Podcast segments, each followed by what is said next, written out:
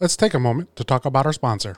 You're a new D M who wants to jump behind the screen. Maybe you've been volunteered by your gaming group, but aren't quite ready. You've been watching people play games online or on podcasts, and you're thinking to yourself, where do they come up with all that descriptive narrative? There's no way I can do that. Well, don't worry. We've got a solution for you. What if I were to tell you that I can put a team of professional writers alongside you at your desk while you're prepping your game? Sounds pretty good, huh? With DSCRYB, we can do just that. These narratives vividly describe monsters, places, spells, people, you name it. It's there, and there are more than six thousand of these easy-to-search up, copy, and pasteable, beautifully written narratives right at your fingertips. Confidently read these narratives aloud in your campaign and impress noob and veteran gamer alike. And the best thing about it is the library of narratives is constantly growing, and it's affordable. DSCRYB has graciously provided us with a discount for our listeners. Head on over to DSCRYB.com backslash DMD. That's D-S-C-R-Y-B dot com backslash DMD. Use the code D M D at checkout to try DSCRYB for two weeks for free. Links will be in the show notes. And now, back to the show. Welcome to Heimurrin, the campaign setting for our D and D actual play, An Acorn's Journey, a D and D story. You're probably wondering what this homebrew world is all about. Being new around these parts and all, well, step inside the visitor center so we can give you the basics and get you up to speed because it's our homebrew world, Heimurrin. This week on the Dungeon Master's Dojo.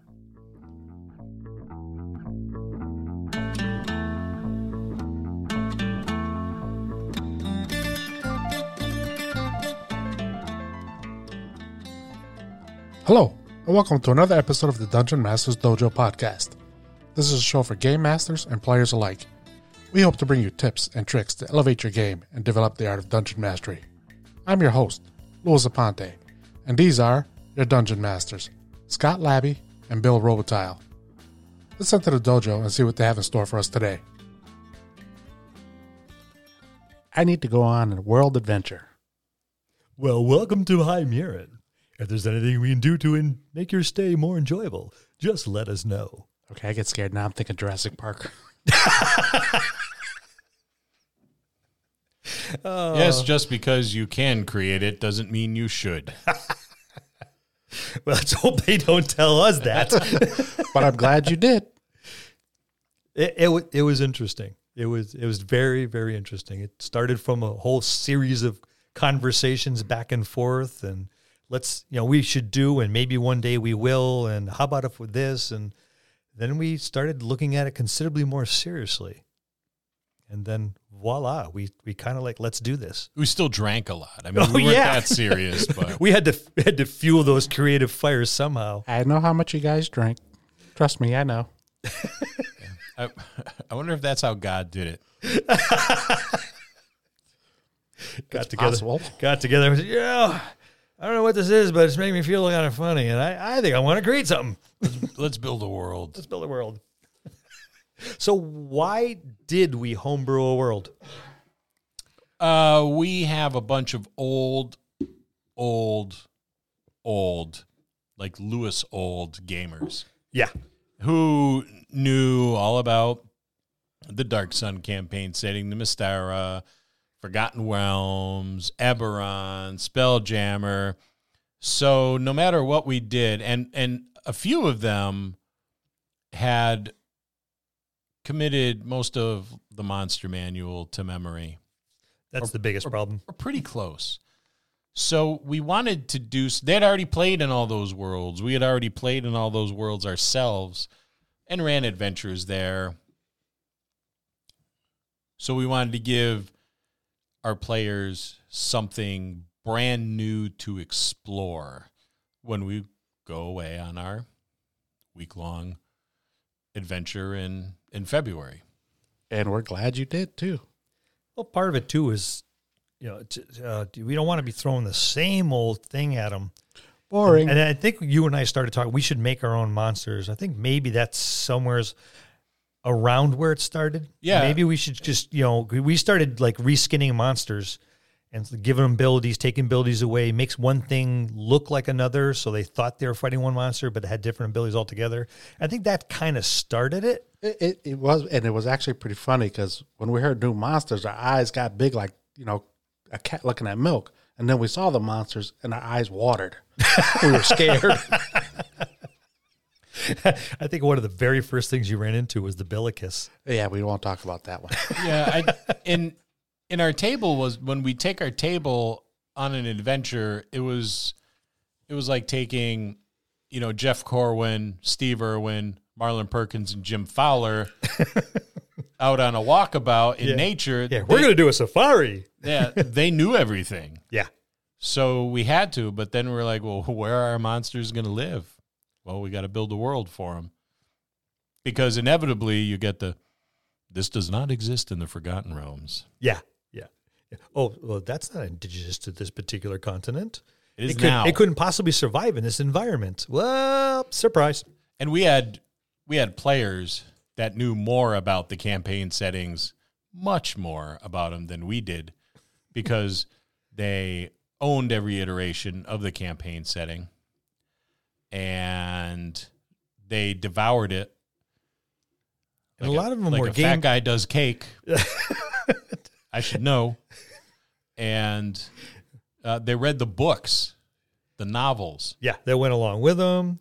Yeah. And there, a lot of them were game mastering their own tables as well. Yeah. Uh, so they, you know, they they dipped their toe into the, the pool and sat in the big chair and, you know, this is how I do it.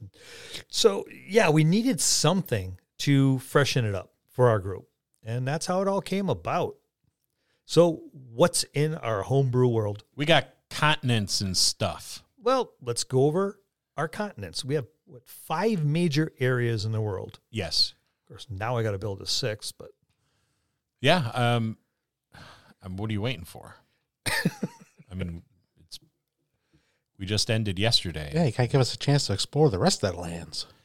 Are you going to jump on this this bandwagon? No, Mister, no, I gotta, uh, Mister, I gotta edit all this stuff. You going to jump on that bandwagon? He, okay. He's not. No, there's no no chance you'll get Luis to put forth that degree of effort. Uh, let's let's start off with our primary continent where everything kind of spun off of. Yes, and that would be Kern. The big the big one, kind of sorta. Kind of sorta. K U R N. Kern. That, that's where most most of the people live. Yes, it has the largest population. It's where our where our, we featured the the sundering of our continent and split it, cracked it right down the middle, and left an, a bit of a an annoyance for people to get up and down over this giant cliff that went from coast to coast. It tends to be the most diverse. It does. It does. Well, that, it was the refuge after the what we call the sundering, um, and because well, where they came from kind of blowed up, but we'll get into that in a couple bit, a couple minutes, but. So they all kind of headed here because it was the largest and, and the least amount of damage was done to Kern. So I think that's what where a lot of the races ended up here and then evolving here. Yeah, they either came across from other places or they came up from the underworld. Yes, the depths of the world. And then we have the Skylands. That used to be a continent, but yes. They're floating islands in the sky. The the cataclysm... was was magical in nature. Uh, individuals toying with magics far too powerful for them to control. They weren't they weren't learned enough to be toying with that degree of magic, and they blew the continent that they lived on to smithereens. And now there's these massive floating islands in the ocean, and there's swirling magical energy at the bases which hold them aloft. And who knows what's up in them? No one knows because none of our players have been there yet. Maybe someday. Chomping at the bit. They desperately, it's a floating island. I got to get up there. You guys can explore it with us. That would be fun. That would be cool. Then we have uh, the rest of the continent that blew up. The stuff that didn't sink or get shot into the air. Or shot into the air floating around, which is Perth and the Seeds of the World. Perth is kind of the largest landmass of this of this group.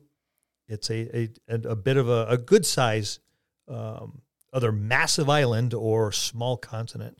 Kind of Australia-like. Yeah, yeah, very much so. But around it and off to the uh, western side is the Seeds of the World, which is a string of smaller islands that have, uh, once again, the, the remnants of the continent that didn't quite sink and definitely didn't make, make it into the air. And that's where the Perthan peoples live. Yes. Which was probably the the original uh, group of people of the world. Yes, because they're very different than the, they're humans, but they're very different in appearance than other other humans. Their their skin is very dark black, and their eyes tend to be very light in color. They're a beatific people, mm-hmm. Tall, slender, li- uh, lithe, high cheekbones. Uh, the women are beautiful, the men handsome, and they are they are a a race of explorers and adventurers. So you'll see they'll they're sailing vessels on the ocean and trading with with Kern and the the large, the big island. Mm-hmm. Then we move on to Zvajir.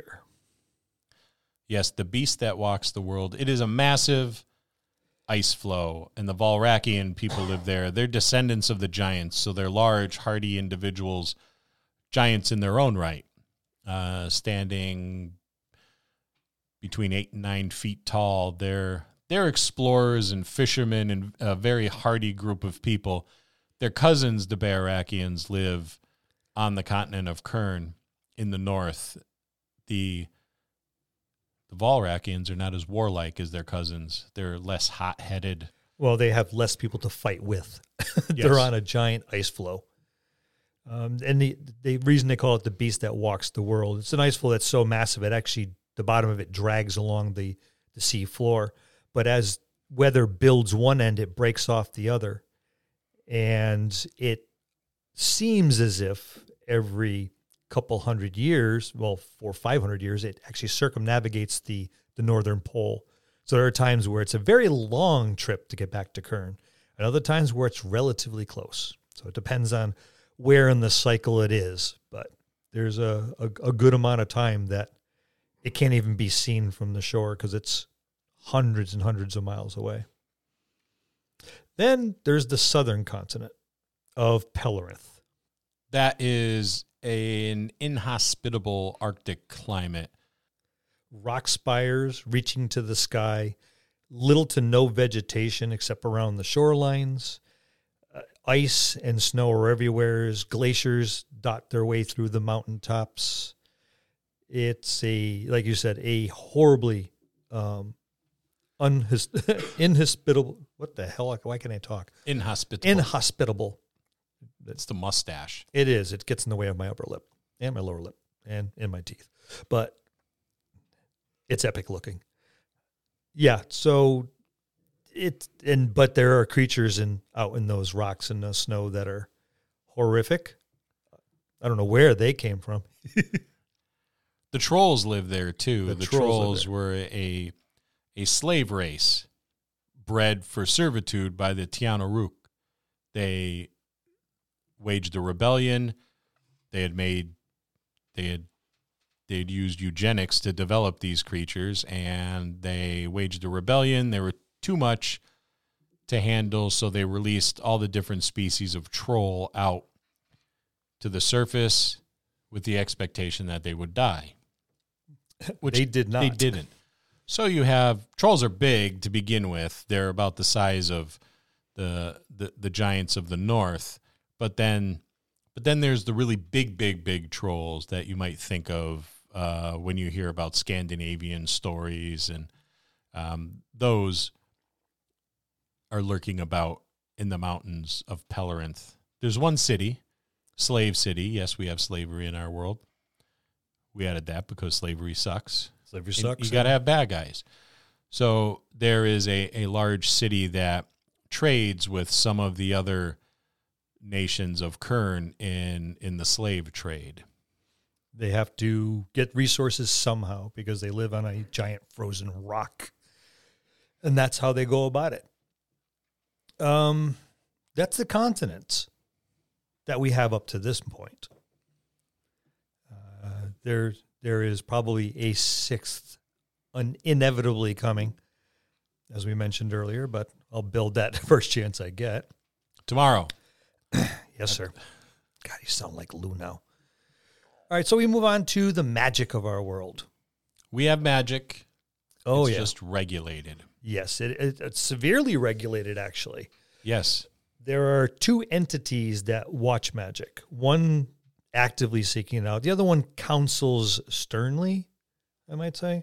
But the one that actively seeks it out um, resides in the towers of the mages. There's a little corner of the world where the mages dedicated to each form of magic has their own tower, and they have what they call the shroud.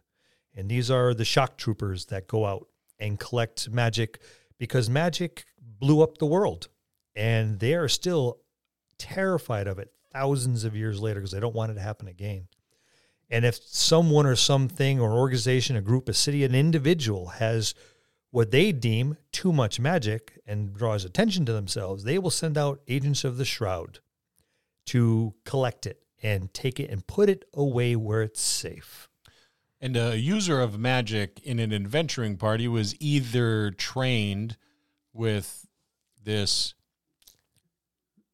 this organization called the Concilium at one of their universities of magic, or they were trained in the uh, underground, so to speak, by an outlaw user of magic. So some sorcerers may have come up being tutored by a sorcerer outside of the Concilium. Some of the wizards may have been...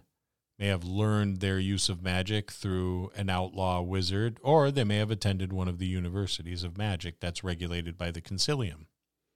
Because even your your advancement in magic is watched carefully as well by the Concilium. And there are, at the very high levels, only a few allowed at that level. And you have to challenge someone from a higher level to gain that level and displace them from their seat in the Concilium in order to step up to that level. Difficult process. The other set of of individuals that kind of keep an eye on magic, more in a counseling, is divine magic users. They have a set of towers as well devoted to the alignments. And so then the other group that keeps an eye on the magic, but more in a consultant style, is the Conclave. And this is the group of Um, divine magic users. Each tower has its own alignment. Then you have the central tower, which is a Tower of Roses, which is inhabited by the Rose Warden that oversees it, and then you have their council as well. And like the mages, you have to, as you move up into the higher levels, you have to challenge someone of a higher level and displace them to take their place. And that's how you work your way up as well, which also helps put a bit of a damper on really high level Uh, player characters.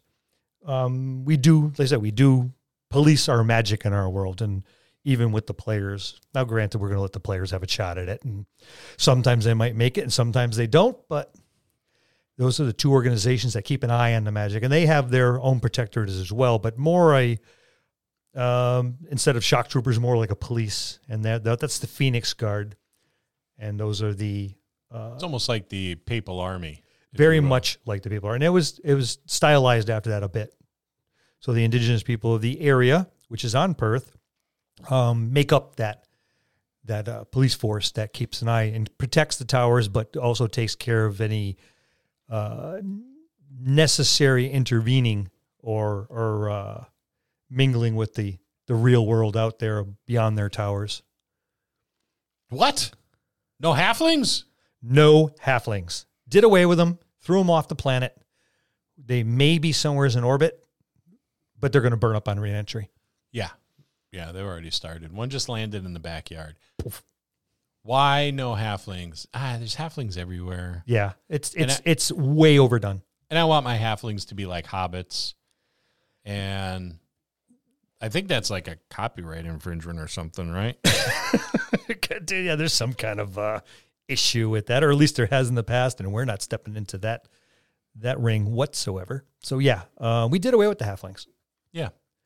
We have enough little people running around. We have our own little people that we created ourselves. The heck with it. Um, we're going to stick with that. We'll go over them later, but... Maybe we'll go over them later. Well, they may get their own episode at a later time. Who knows? Yeah, we'll hold them off for their own episode. Then. Yeah.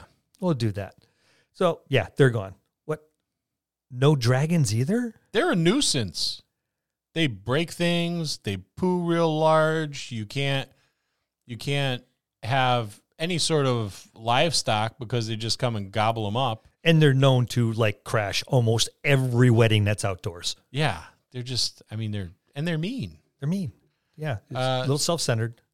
The dragons take on an earthly form, or the gods take on an earthly form of a dragon. Now, there's some dragons left, but they're they're they're kind of a declining race. Yeah. They, they're not as beautiful. Way back when, in our timeline, there there were dragons, there were full giants, there was all kinds of critter, and then there was a whole bunch of wars. Yeah, they couldn't get along. They yeah, they just, you know, tomato, tomato, um, and then they went war to one another and pretty much decimated them themselves. Then when they were weakened, other races came in and went, you know, I'm tired of these really big things telling us what to do. Let's get rid of the rest of them. Yeah, eat my stuff and crashing weddings and yeah, just. So they, burning fire. They did a pretty fire. efficient job of of culling out pretty much all the others, and the few that were left hid. Yeah, and now clutches of, you know, that those last remaining dragons, when they'd have clutches of eggs, they hatched as um, dragonborn or kobolds. Mm-hmm. Um, so the race has been steadily declining. Um, and but now now we have kobolds, and they're way nicer for the most part. I like a kobold. I like to play one of those one time. Yeah. You may, you might get a chance. That'd be cool. I know we did a review of them, and I was, I kind of liked them. They're not dog face anymore. Yeah. I, I missed the little, the dog, um, looking kobolds. As a dog lover myself, I would really enjoy a pet dog faced kobold. I'd name him Roy. Roy? Yeah. Any significance to naming him Roy or yeah, just... Kobolds it? Just look like Roys. Oh, I'll give you that. Yeah, yeah or, I can see or, it. Or Bertram. Bert, yeah, yeah, yeah. Bertram would work well, yeah. too. Yeah, I, I can see that. Yeah. So I think we'll hold off the rest. I mean, we have more here, but let's hold that off for another episode, shall we? Yeah, let's do that. And that's our homebrew world. I'm Heimurrin. We'll see you next time in the dojo. That's going to conclude this episode. Thanks for tuning in and listening.